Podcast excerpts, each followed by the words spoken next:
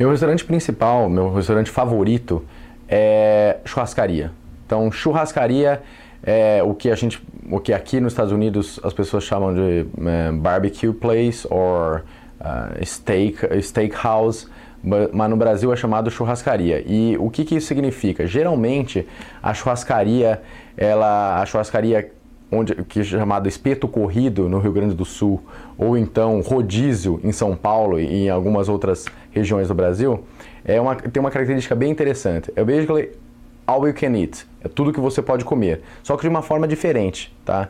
É, você senta na cadeira, o garçom vem te servir é, uma, as bebidas e depois eles passam, é, vão passando com espetos que geralmente que vocês chamam aqui de sticks, com pedaços grandes de carne.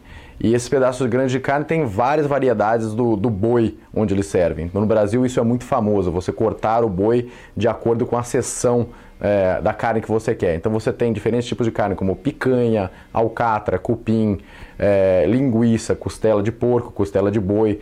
É, todos esses tipos diferentes de carnes vão passando por você e você vai escolhendo se você quer ou se você não quer a carne. Geralmente alguns restaurantes têm um símbolo verde ou vermelho. Verde se você quer essa carne ou vermelho se você não quer. E você vai comandando o quanto você quer comer e por quanto tempo você quer comer.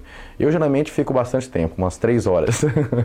ah, o meu restaurante favorito desse tipo de churrascaria é o Fogo de Chão.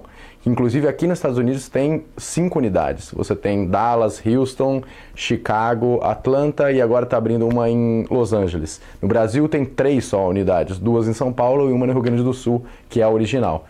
É, se você tiver uma oportunidade, vão para Fogo de Chão, que é uma boa uh, característica da cultura brasileira.